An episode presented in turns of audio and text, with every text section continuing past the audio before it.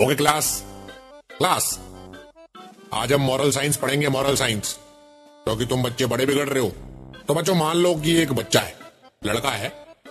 ये क्या करता है? ये एक दुकान में से जाके एक टॉय यानी खिलौना चोर लाता है। ये जैसे ही अपने घर में घुसता है तो इसके पापा को पता लग जाता है कि ये ये जो मेरा लड़का है, ये कहीं से कुछ ना कुछ तो चुरा के लाया है।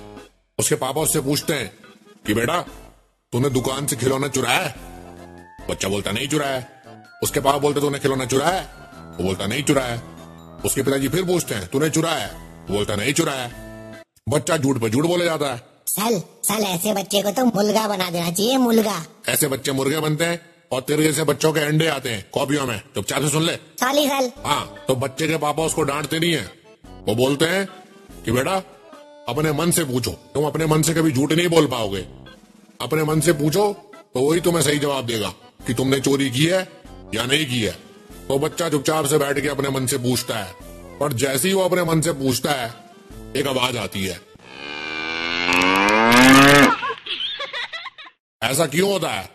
सल सल ऐसा क्यों होता है? ऐसा इसलिए होता है क्योंकि सल क्योंकि? क्योंकि गाए रे हाय बसैया पागल हो गैया बन गाय रे हाय रे। हाय रे हाय रे। पे पे पे पे सौंपा तुझको तन मन मन को अति भावे